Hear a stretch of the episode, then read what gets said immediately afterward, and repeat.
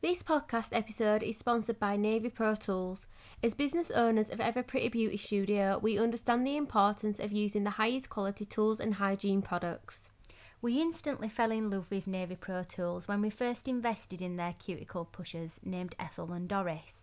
Their titanium coating gives them their signature gold look, but also helps minimise cross contamination, and we were blown away by their precision.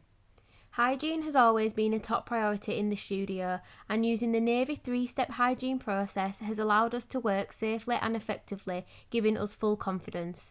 Navy's hygiene system has been created with the help from Dr. Fenton, an infection prevention and control expert. If you wish to place an order, you can use our code PRETTY10 for 10% discount.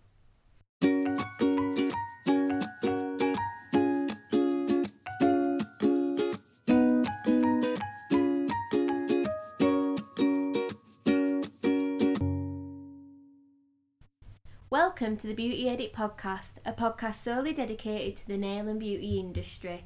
In today's episode, we are joined by Millie Kendall, MBE, CEO of the British Beauty Council, to talk about the important topic beauty stereotypes. Like us, you may have experienced an occasion where you have been misjudged and labelled with an unfair stereotype based on the beauty industry. This year alone has proven that as individuals within this growing industry, we can be smart, determined, and strong, and far from the typical misconceptions such as uneducated and materialistic. We will be discussing with Millie the importance of squashing these stereotypes and how together we can unite and support this important message. Hi, Millie. Hi. Thank you for joining us. Thank you for having me. Oh, it's a pleasure. You're a very hard lady to to, to track down. yeah, my, my kids say the same thing. um, well, this episode, um, we wanted to discuss stereotypes basically within the beauty industry. It got me and Shelby thinking, obviously, with the first lockdown and um, everything that went on in Parliament mm-hmm. regarding mm-hmm. the beauty industry um, with Boris um, I think the other William. guy was William William Wragg, Wragg. was it? Yeah. Wragg. Yeah. yeah. Yeah, I bet he's lying low now.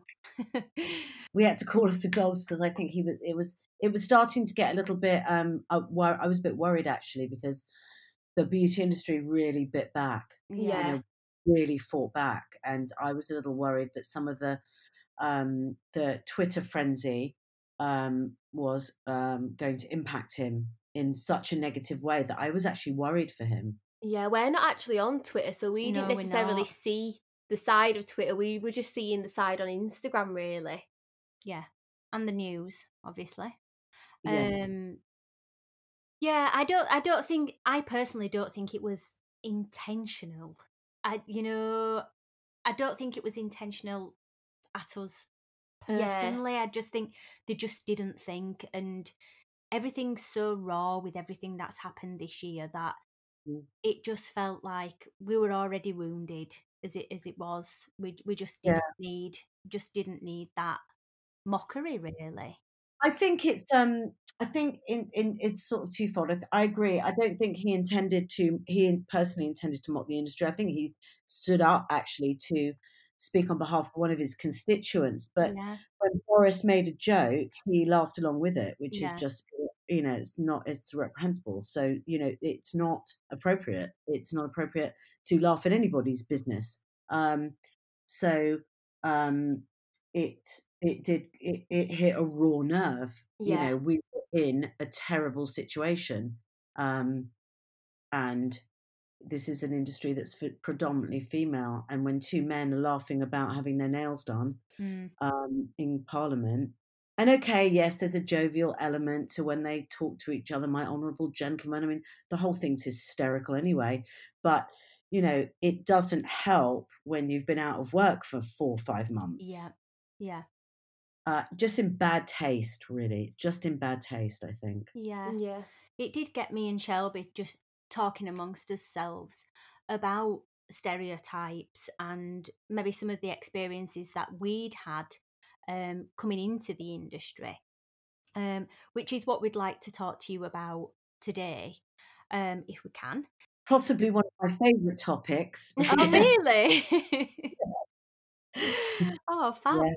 Um, before we get started, then, would you mind giving us a little introduction to yourself, your career, and obviously the British Beauty Council? Um, yes, so actually, this is a really good topic for me because it's really the reason the raison d'etre for the British Beauty Council was because I'd experienced a life of stereo being stereotyped, um, and um, this is personal and professional. My dad's a hairdresser.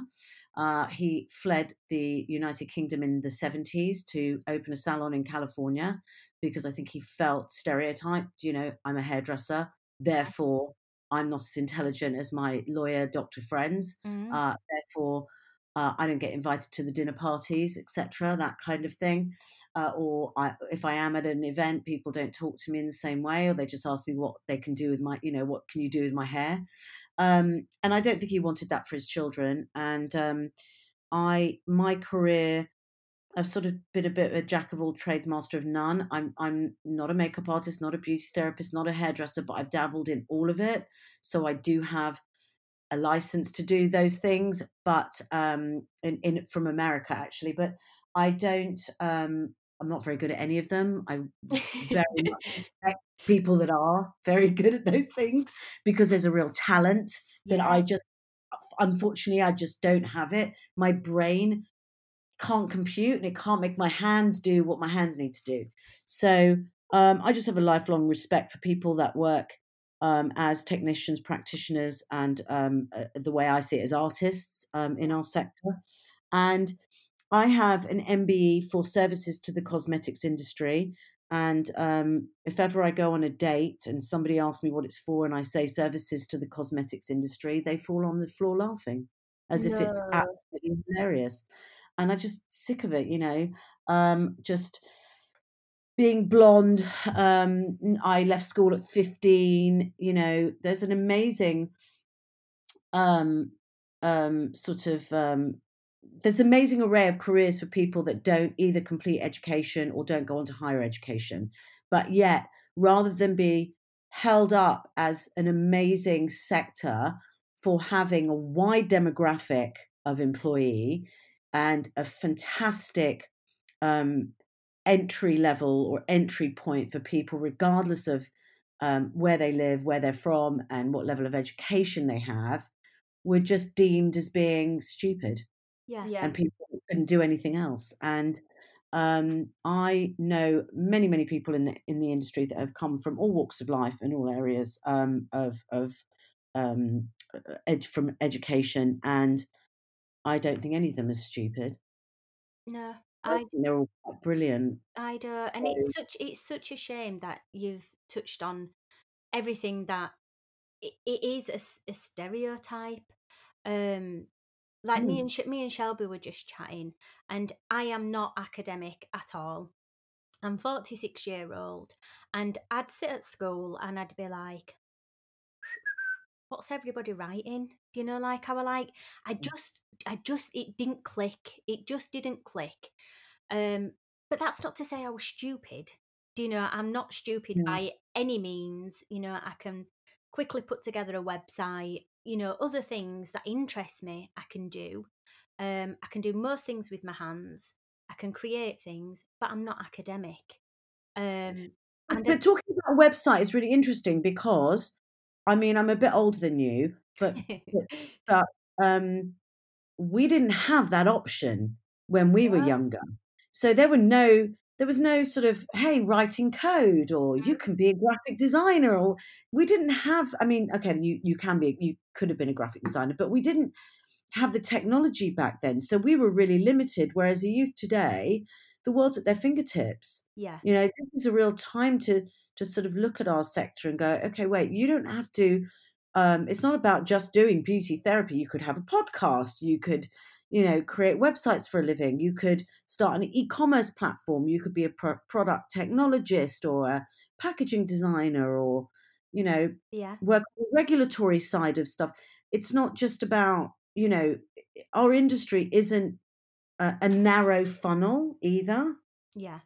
If you see what i mean? I mean yeah. I, I really liked maths. I wasn't not i wasn't not academic i just have got like the raw energy and I couldn't sit there all day. I've got Yeah. terrible ADHD. I'd probably sleep four hours a night, and I just was bored to bored to death. I needed to get out of there, and also I wanted to make money. You know, yeah. That were me. That was like when I got to what sixteen, and you know, I mean, I only left school eight years ago, so I'm probably am on that more the youth that you just mentioned, where the Yeah, yeah. oyster and Oh, the youth. of options. Um, Yeah. but I went to like a careers meeting, which so like my next step would have been staying on for like um sixth form, going to college, and um she said to me, "So we've looked at your grades, and you know what would you like to do?" So I said, "Oh, I've already enrolled at college." So she was like, "Fantastic! What will you be going to do?" So I said, "Oh, I've um, signed up for level two beauty therapy."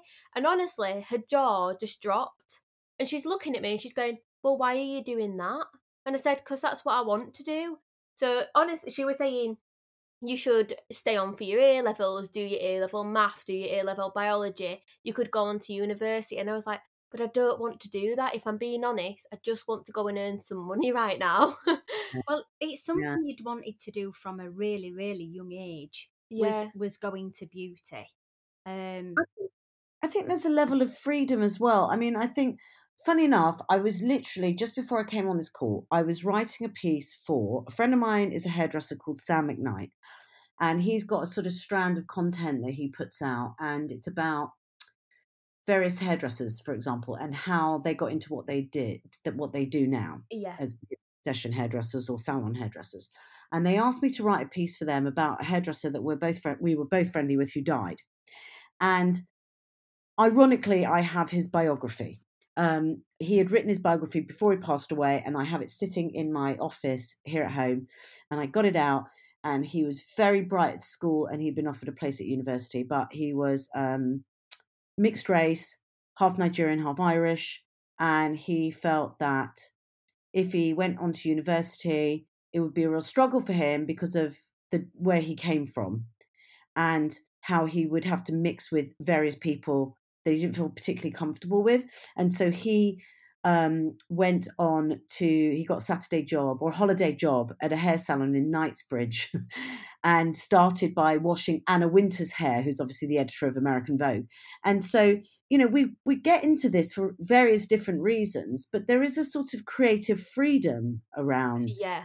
in the industry and earning money. And for him, he'd come from a life of care homes.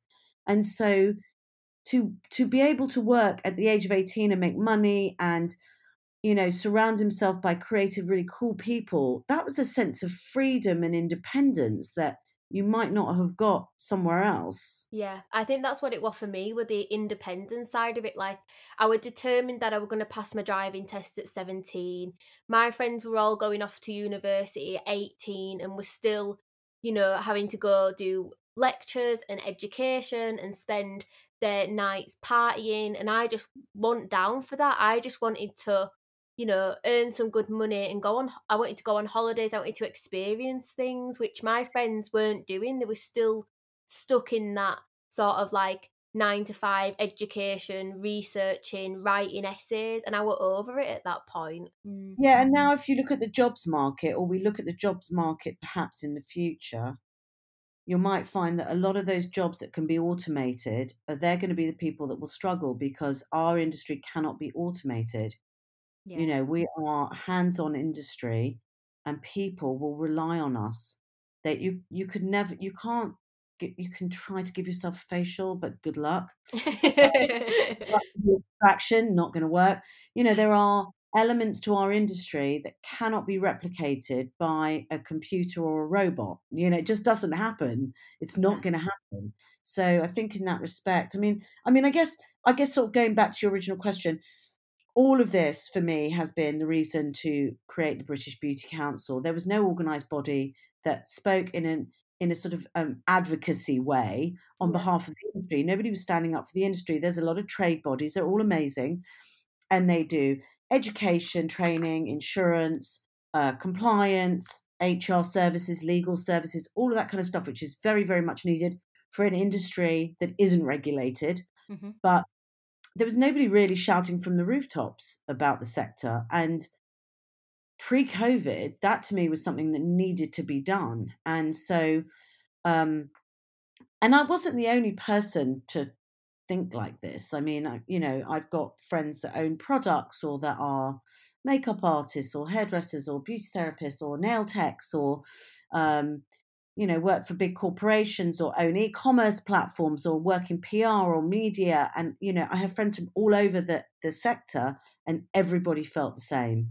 You know, if you are a beauty journalist, you are not regarded in, at the same level as a business journalist or a fashion journalist or a features journalist because it's beauty. It's the silly stuff that women do.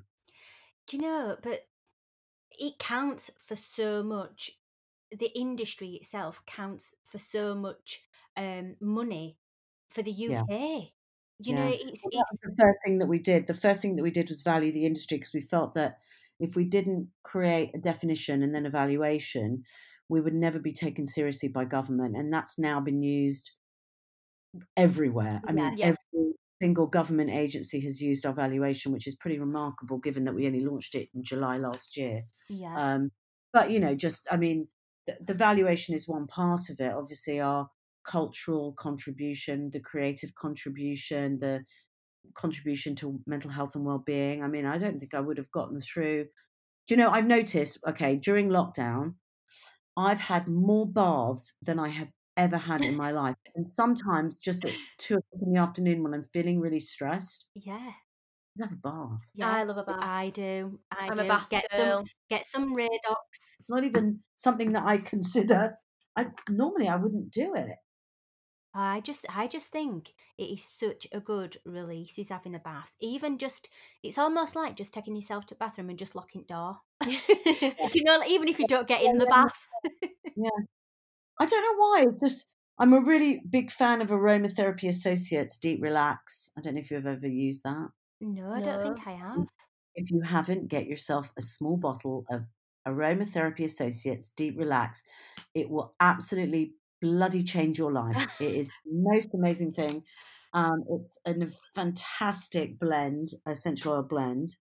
Um, and just put a couple of drops in the bath. It is like you could be any spa in, in the world. Oh, you know, me and Shelby will be buying some of that as soon as we come off this podcast. Yeah, no, it is really. And they do these, they've just developed these amazing shower oils that um, uh, when you use them, they turn the shower into a spa. And I, I'm not saying that as a sort of, that's not a PR selling thing. There's not a, I'm not sort of coining their marketing at all. I'm saying that from personal experience. It's Oh. pretty amazing. We need to Uh, try. We'll let you know, Millie.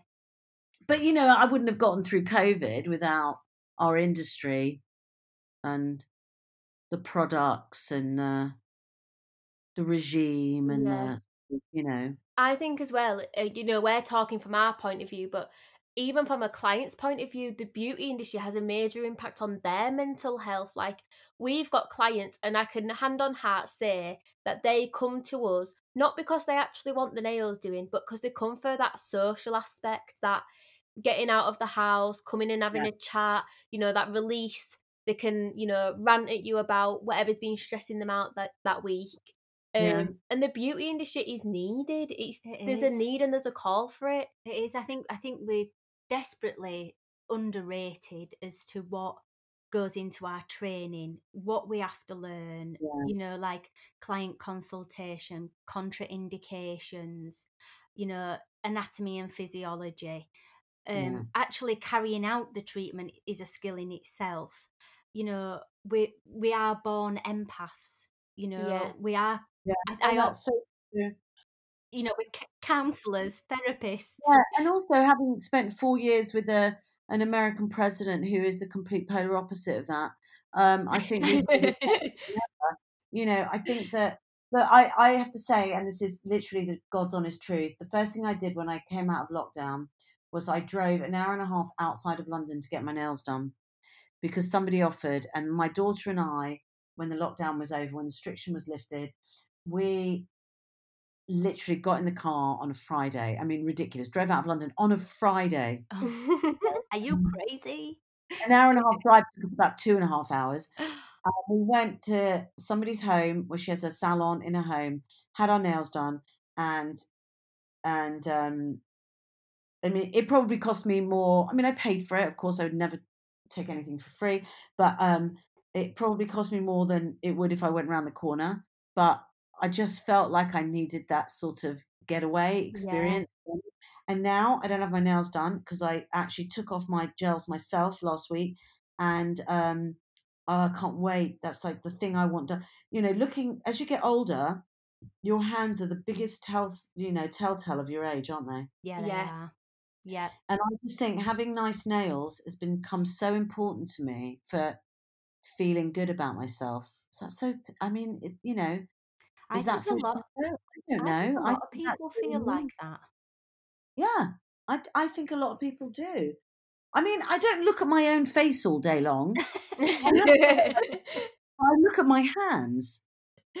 Yeah. You know, because my hands are right in front of my face all day long. You know, it's not.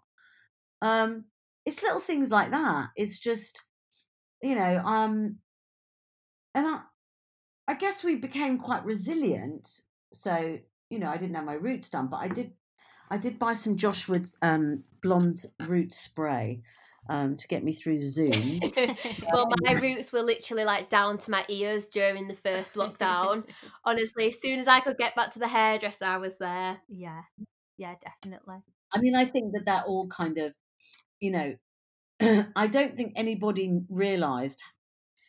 Maybe we did because we're in the industry, but I'm not sure the general public realised how much they want their hairdresser. I mean, there was um, a number that one of our patrons at the British Beauty Council. So just so just to caveat, we are a non-profit. That that's really important, and we are um, we are um, supported by patrons who basically allow us to do the work that we do.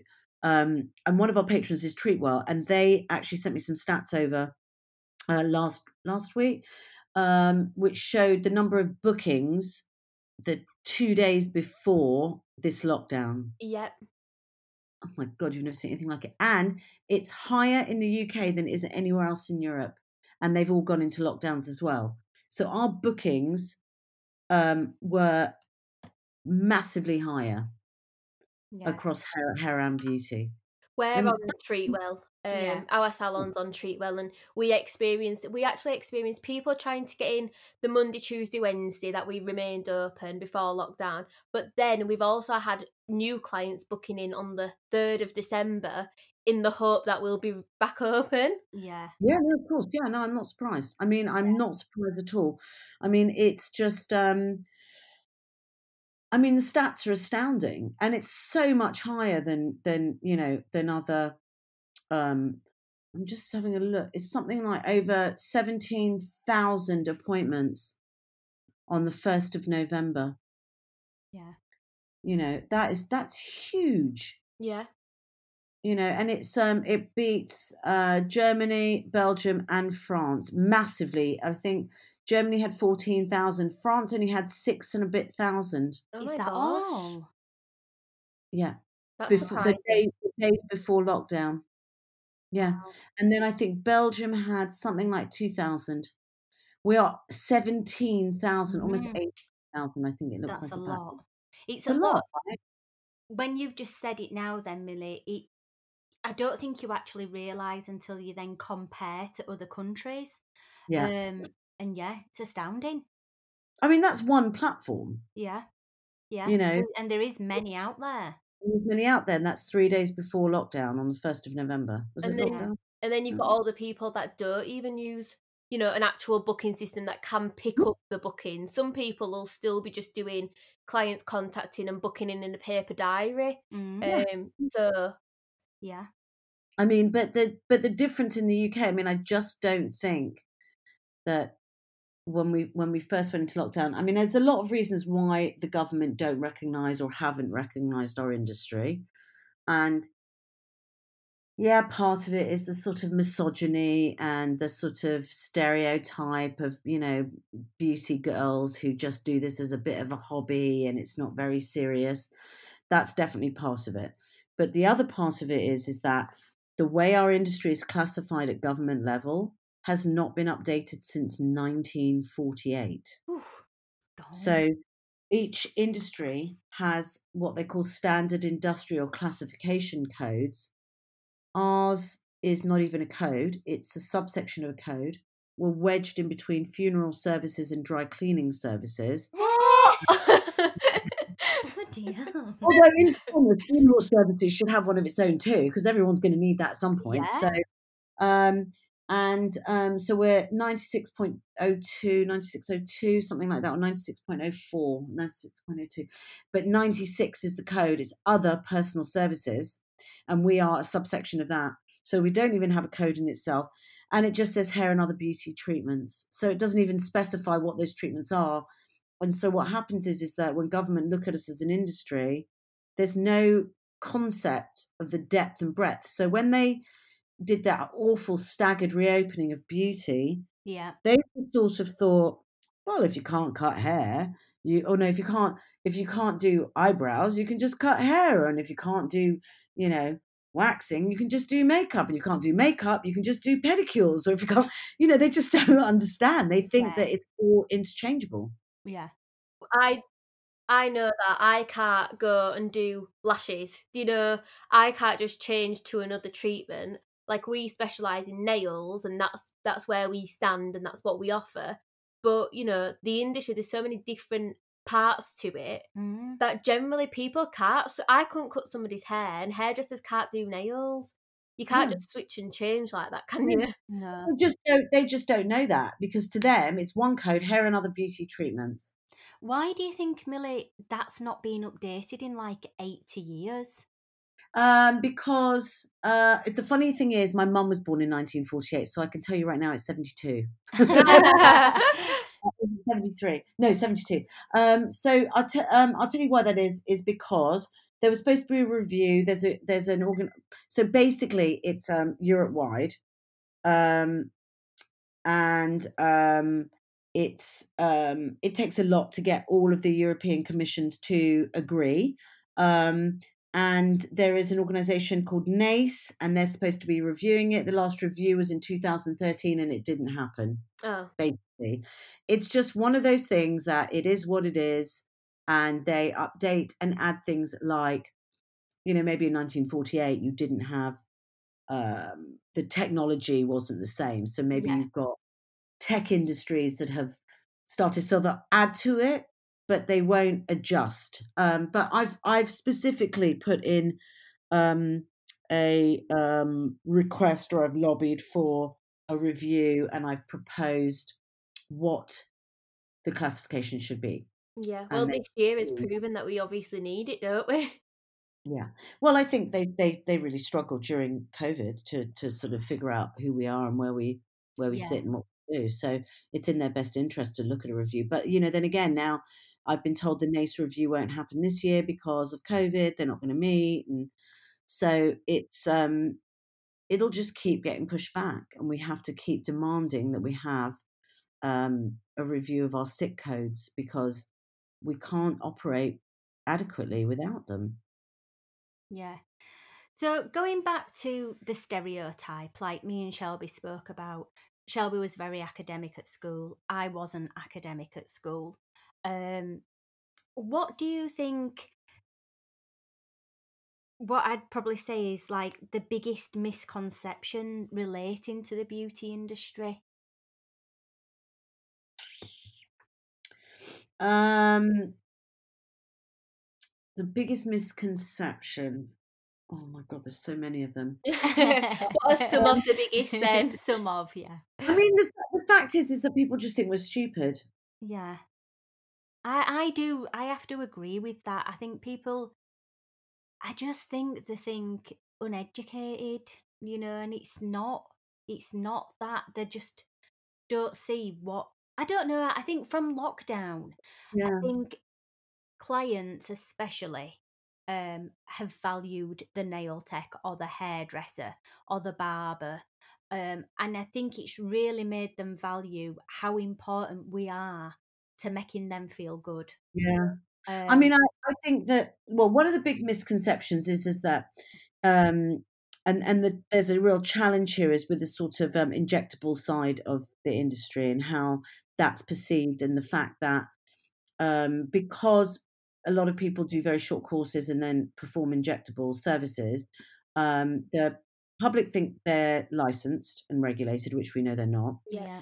but that has a really bad reputational effect on people that have trained very well and for a very long time to a great degree to do things like nails, hair, and, and other beauty treatments, even makeup.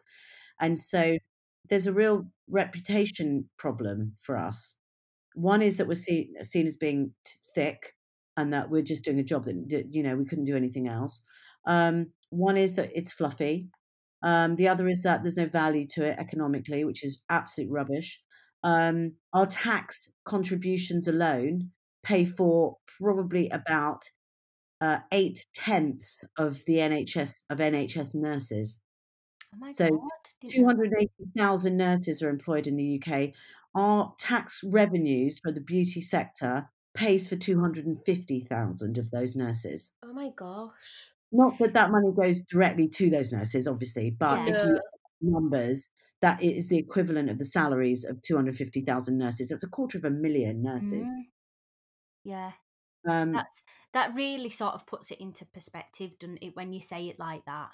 Yeah, and I and I think that that, and also the fact that okay, in some respects, it's not a massively high paid job, but if you look at some of the people in our industry that have gone on to do great things, I mean, you know, just just the the the, the, the historic um, uh, people and brands in our industry, from Vidal Sassoon to Anita Roddick and the Body Shop to Pat McGrath to Charlotte Tilbury, all starting out doing something that is a hands-on, you know, um, uh, therapy, whether it be makeup or hair or beauty or whatever, all gone on to make millions and millions become global names. Yeah. You know, we- we've got a long history um, of creativity, innovation in this sector.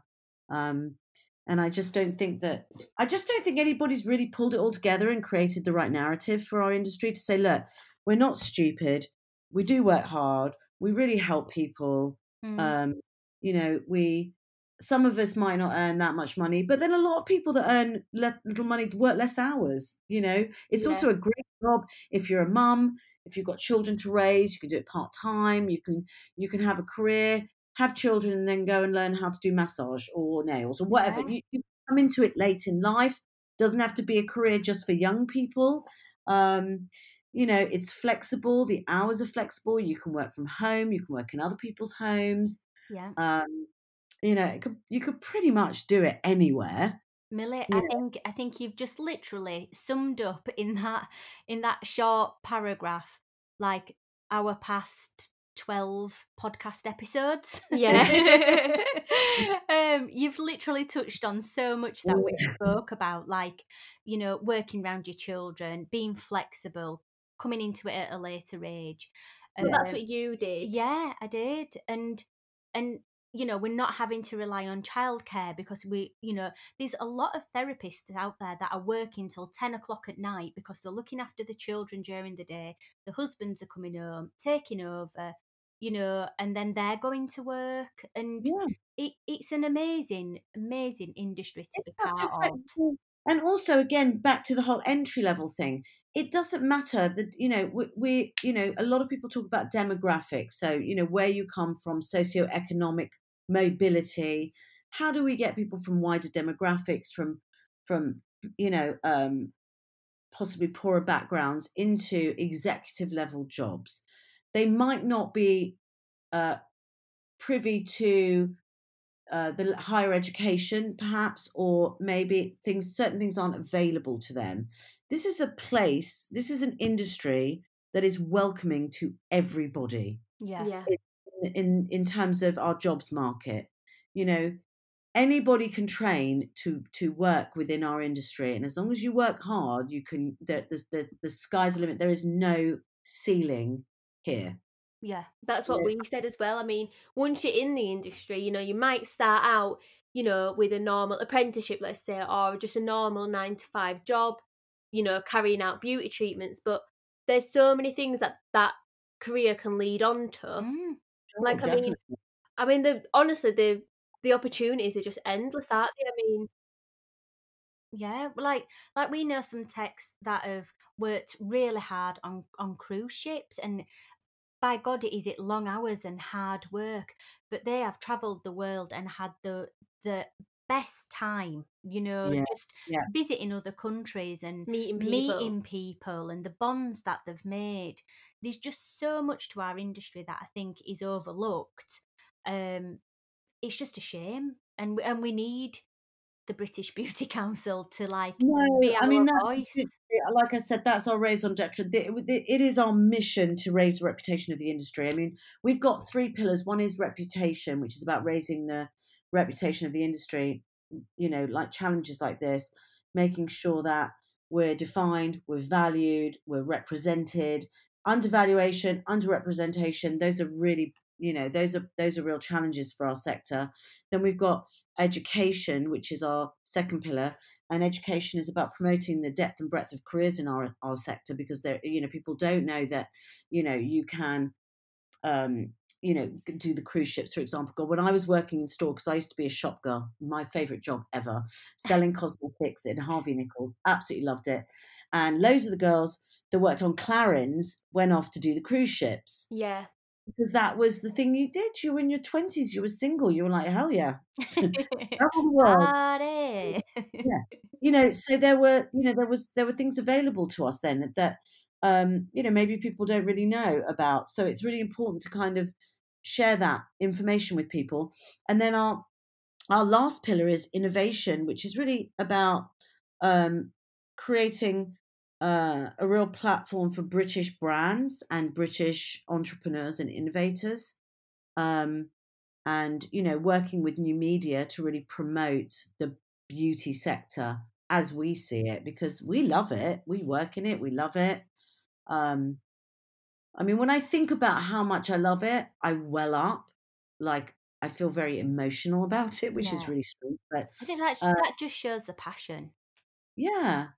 Yeah. Definitely. I mean, you know, I, think that, you know, in, in a way, I'd fight to the death for it, really, because I do believe that it's an industry that has been underrepresented and is undervalued in a lot of different ways. And so, you know, we need to talk about our innovators, our Pat McGrath, our Charlotte Tilburys, our, you know, John Frieda, etc. We need to talk about, um, you know, the the the a massive amount of small businesses that started around kitchen tables, you know, with a couple of women talking amongst themselves, you know, tr- developing a product or a brand or a, opening a salon or whatever it might be. You know, there's so many amazing small businesses up and down the country that require support and deserve a platform, really.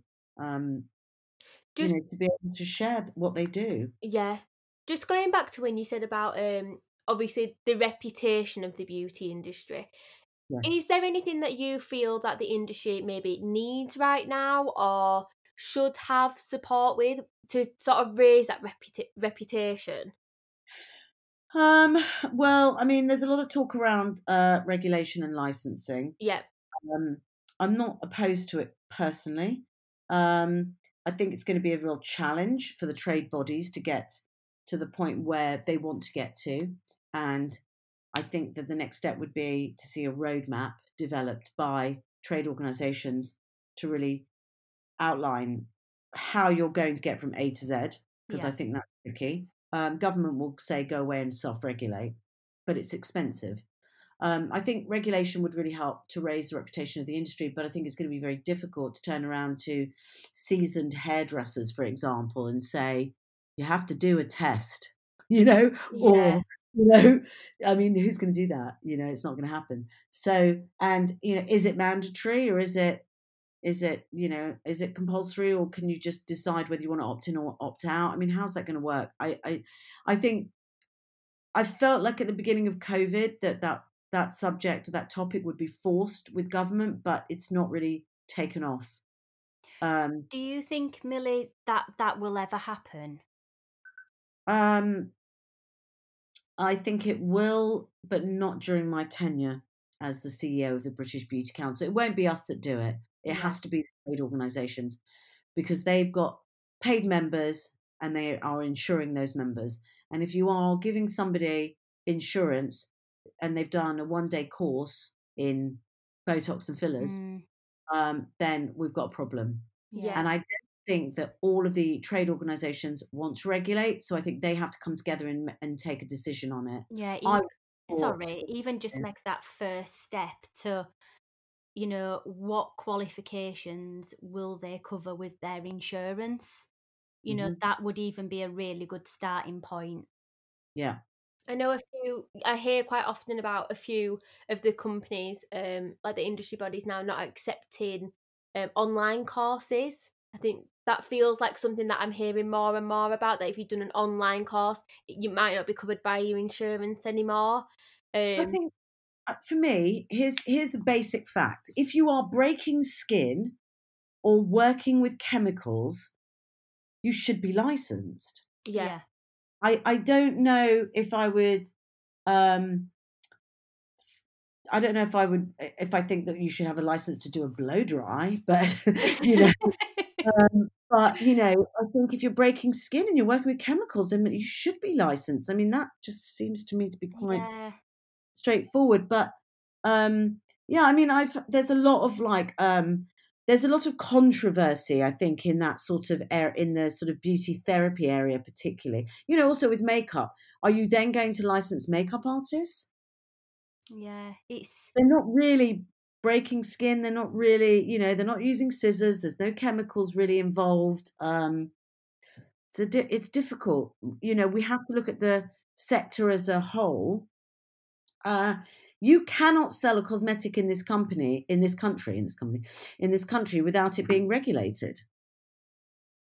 mm, So why would you let somebody use use something that wasn't that you know why would you let somebody use i mean okay this is where i think we need to start.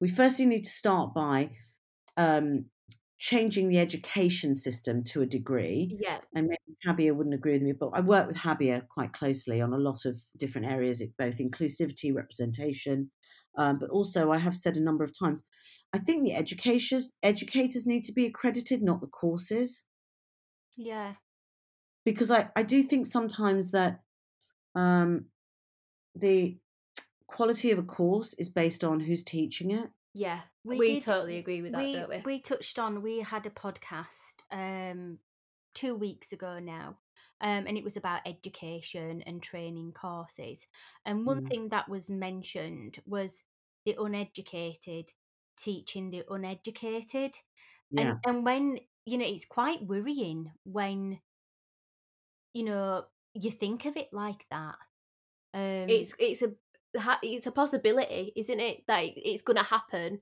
yeah Yeah, I do think that it's definitely. I think that's really important. I mean, I think that um, we really need Habia to do it because they're the standard setting organisation, and we work with them, so they're obviously at the lead of the education table for us in beauty. And I think that um, uh, what, what one of the how this came to my attention was I did a piece of work about um, the represent representation of diversity in uh, hair and beauty edu- education, and it felt very obvious to me that beauty and hair weren't um, taught, you know, or it wasn't mandatory within hair and beauty edu- education. It turns out that theory is mandatory in hair and beauty um, it is in the curriculum. The problem is, is that if the educator doesn't feel confident it either gets skipped over or it's not a focus or they'll Yeah. talk through theory and there's no practical and so it just seemed to me to be absolutely insane that and and I then went up ironically very soon after I found all this out because you know this is this job that I'm doing is all new to me I'm it's like peeling layers of an onion Uh, and then I, I ended up doing a talk at um IMATS, is it International Makeup? Anyway, one of the big makeup shows in Manchester, and um there was I was on a panel and it was with a bunch of um, makeup artists that work in TV and film, and uh, girls sort of started speaking from the audience, asking questions, and she was saying that when she left the course, she was asked to become the teacher of the course. She'd had no practical experience at all. Oh my gosh. Do you know, it's funny you should say that though, because when I went to college at like 16, mum, I were an apprentice, so I went to college one day a week, and then the other four days a week, I was in salon with mum, and mum was like I'd be doing teas and coffees and sandwich runs and watching yeah. mum carry out the treatments um, before I could start carrying out the treatments myself. And then at college, we were doing um, French manicures, um, just of, with normal nail polish. Of all things, it's come back round. Yep. And yeah. I did I did my practical examination and passed it, and a couple of the girls didn't pass theirs. And my tutor said to me, Shelby, can everyone come round Shelby's table and Shelby's going to show us how to do a French manicure? and I, I was like, there, like, I've only just learned it last week myself from my mum. So, you know, if, if the tutor can't teach the class how to do it, you know, the student were doing it. yeah, I mean, I think like I did a youth training scheme, so I was I did a five day, you know, um, you do four days uh, five days apprentice, one day working yeah. at the office. YTS. So very, you know, very similar kind of program, and and you know, some things take years to learn, you know, to to master. Yeah, you know, I think that's really important to understand. It's not, I you know, no. I think as well, going back to just colleges in general, from talking to people and tutors that work within colleges, some of the um, you know literature hasn't been updated in years and years yeah, and years, and it just has mm-hmm. not moved with the times. Um, so even just going back to like a college. I think yeah. things there need to just be updated and just brought into the 20th century, if I'm 21st. honest. 21st, yeah, even. yeah, I mean, I think there's a sort of, um, I was, when we, we did a think tank with the British Beauty Council, we are talking about diversity in, um, in, in training, in, in hair and beauty training. And um, uh, there were a, a couple of people on the, uh, in my group, and I managed the Afro Hair group, with that were saying that um, very difficult to um, uh, train in, in our area because we don't have that demographic represented. Yeah. And I said, You're assuming that everybody on your course is going to stay in your village. A lot of people are going to move and they're going to go to city centres because that's where the work is, or, okay, maybe not at the moment, but you know, people migrate all over the place you know, let's be realistic. This is a multicultural world we live in. Mm. If you don't learn to do everything, yeah, you are not. You're doing a disservice to our industry. That's I. Um, I totally agree with you there, Millie, because my son's a barber, um, and he was the same. Um, he he trained and he did an apprentice as well. Um, and he's been doing it three years now. But he was the same. He was like, "Oh, I can't do Afro wear. And I was, I'm like, well, why can't you? And he's like, I ain't been taught. I mean, it has now because I said to him, you need, you can't be a one trick pony. You need, you need to be able to, what you're going to do, you don't know who's booking in online and they come and they yeah, sit in your chair. You need to be able to. Rep- this is why it's very important that our industry is represented properly, and and so, you know, to me, you know, okay, all right, we we we you know, Beardgate was a bit of a thing, wasn't it, during lockdown? Um, with the barbers being able to yeah. do sort of trims and, and us not being able to have our eyebrows done. Uh, my eyebrows virtually became a beard during lockdown. um, so, so you know, but but that doesn't mean to say that we don't represent the barbers, and a lot of them are amazing. And yeah. and I mean, the thing is, you just we just I don't know. I think you know we've had to adapt, haven't we, to you know different ways of thinking, and you know I don't know. I think you know, we we've definitely become more resilient, but we've equally realized what we enjoy. Yeah. Yeah. I love on a Saturday afternoon going to have my nails done. Yeah. It's like I could go at four o'clock every after, every Saturday afternoon. Yeah. go in, I just zone out. My my daughter who's 13, she comes with and you know, we just sit there and don't talk to each other, which is pretty yeah, it's nice yeah. though. It's nice just to have some some I don't know some cut off time, just some peace and quiet. yeah, we, we were both booked in for our um for a pedicure doing Finished with gel toes on the twenty eighth of November. Absolutely yeah. gutted, and that was because it was my oh. birthday, so it was going to be a oh, birthday yeah. treat. And yeah, like now we're like having time to do, and I didn't actually have time this lockdown because it was like such a quick turnaround. I didn't have time to get anything done. I get my hair done um, but I didn't have time to get anything else done. But I'm hoping only a month. Yeah, so Yeah, that's like us. Yeah, keep, Yeah. po- keep positive. Um, so going back to some of the statistics that you Yes. gave us, Mhm. um, do you have anything that you can share with us about our industry, just for our listeners, just some sort of like quick fire statistics that just prove that we're a force to be reckoned with? Um, yeah, I can. So, um, uh, the beauty industry as a whole, the whole sector, including um, sales of, of, of goods uh, within Yeah. salons and etc., is twenty eight point four billion pounds a year contribution to Britain's GDP, twenty seven point two billion pounds a year in consumer spending. The majority of that is actually in hairdressing, which is six point six billion, um, and then beauty is about two billion um, in beauty services. Um, the uh, there's around 83% of the sector is female. Um, uh, 65,000 people in 2018 uh, qualified with an NVQ level two or three. So a lot of people yeah. So that's really positive. Um, um, and uh, what other stats do I have? God, I've got so many. Um, Have you got these written down, or are you just Oh, firing no, these I'm off? reading them off the top of my head. One in every 60 jobs in the UK is within the beauty industry. Um, so it's about 600,000 people are employed in the sector. Uh, majority of those are obviously in the services sector, um, and they make up the largest proportion of um, our workforce. Um, uh, I'm making them off off the top of my head. No, I'm actually just um, I've got a, I'm remembering. I think our uh, economic contribute is either our economic contribution or our workforce is either the size of the whole of Manchester or Birmingham, Oh my gosh. which is huge. I think our contribution is about 1.3% of the country's GDP. Um, all of these are available, by the way, to download for free on our website.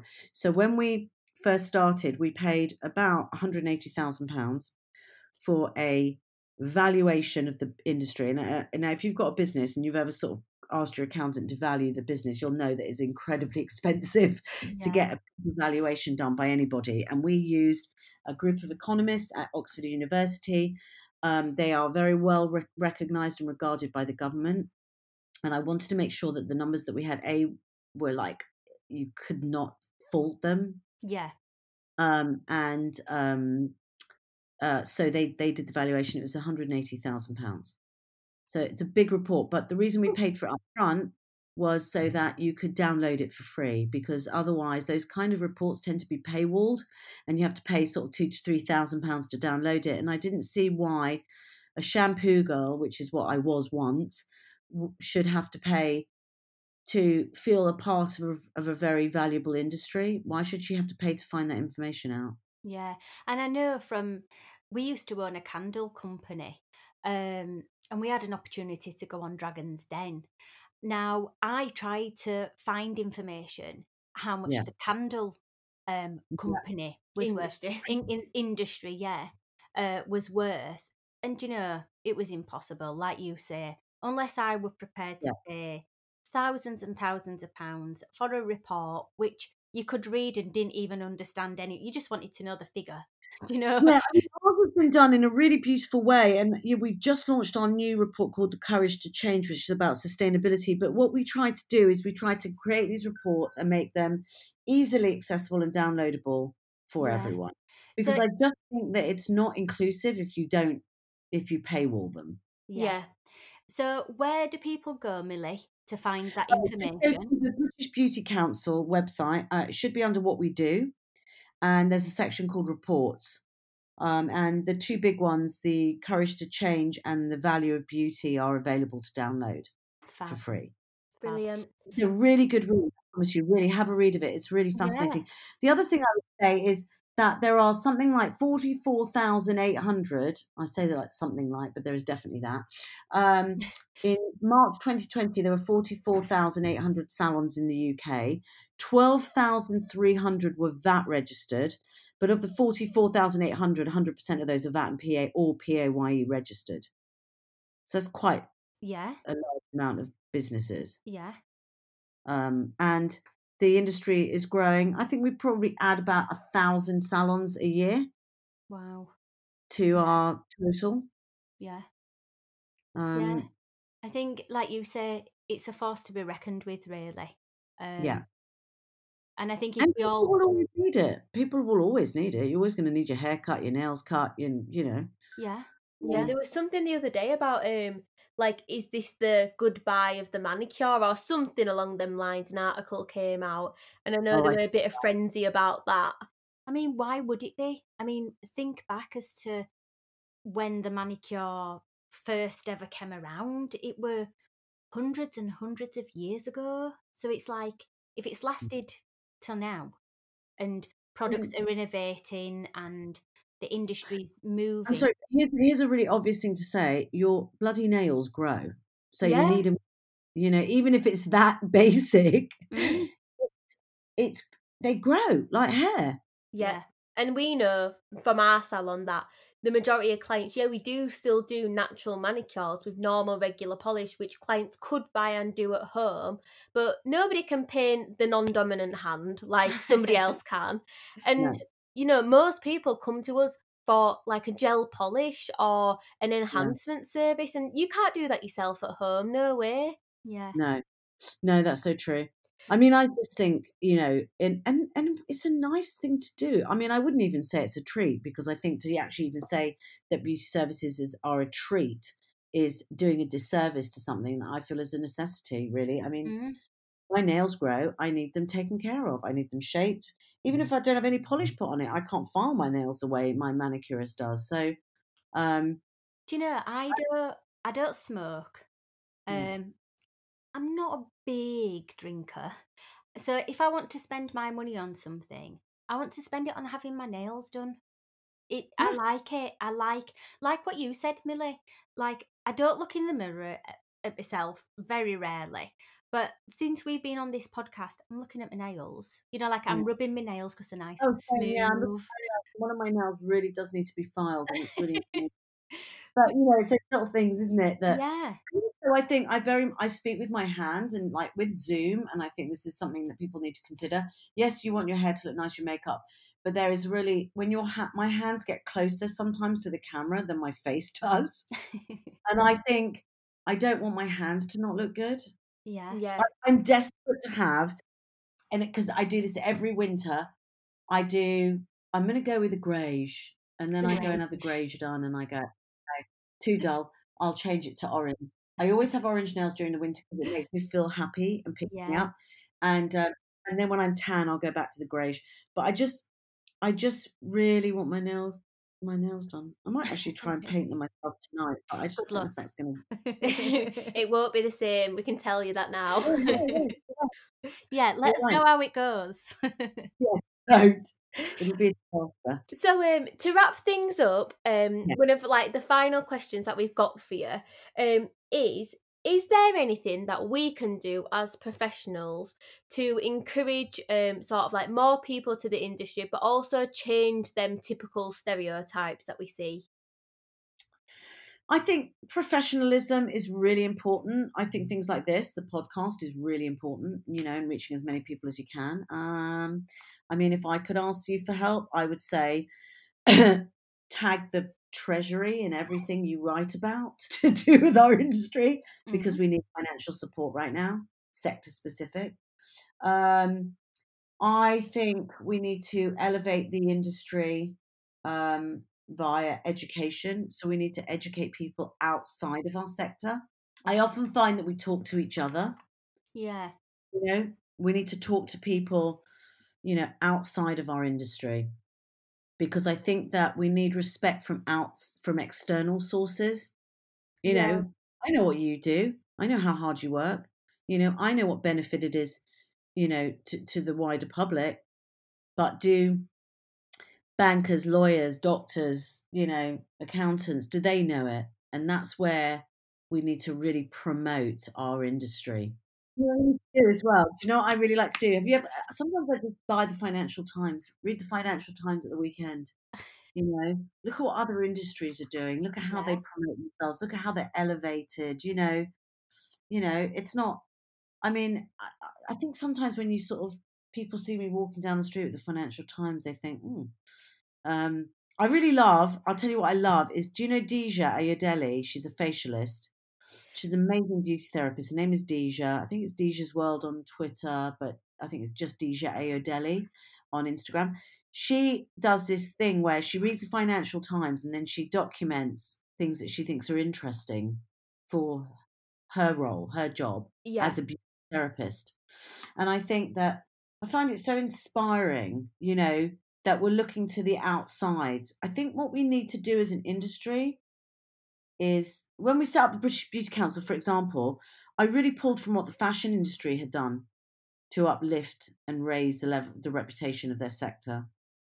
Because you have to look at other industries outside of your own. Mm. And I do sometimes think that we uh, we sort of panic and we're like, no one respects us, no one respects us, but we're not really finding solutions to how we're going to get those outsiders looking at us differently. Yeah. And I think we have to be grown up, we have to own it, we have to talk about the numbers and talk about those numbers to people that aren't in our industry. Yeah. You know, Yeah, we we are a, like I said, you know, a force to be reckoned with in in terms of our, you know, our valuable contribution to Britain. Yeah. That's a big chunk of money, almost thirty billion pounds. It Yeah, is. It is massive. massive. Yeah. Absolutely. Um yeah. Well I think that's a really good summary, don't you? Yeah, I do. A really good sort of end to, To this, this episode. episode. Snap. We'll Um, very, very well versed in the value of beauty by the end of the week. yeah, yeah. We're No, going it. I really urge you to read it. It's really fascinating, and I think you know it's good to do that kind of research. Really, yeah, it just gives you that insight and that knowledge, and then you know, don't you? And then when you're talking to, even if it's just your client or I don't know, Family member, anybody, friend. anybody, um, it's good to get them stats out there and hopefully make people aware of exactly what we do, what our industry does, and what we contribute. exactly, Yeah. exactly. Yeah, that's, that's the goal. Yeah. Thank you so much, Millie, for joining us for this podcast episode. We've loved having you on. Yeah. So nice to be here. Thanks so much for the opportunity. Thank you so much for listening to this episode. If you've enjoyed our podcast, please leave us a review and subscribe. We would love to connect with you on social media. You can follow us on Instagram at the Beauty Edit Podcast or join our Facebook group, the Beauty Edit Podcast Society. Thank you so much again, and please do look out for another episode of the Beauty Edit podcast.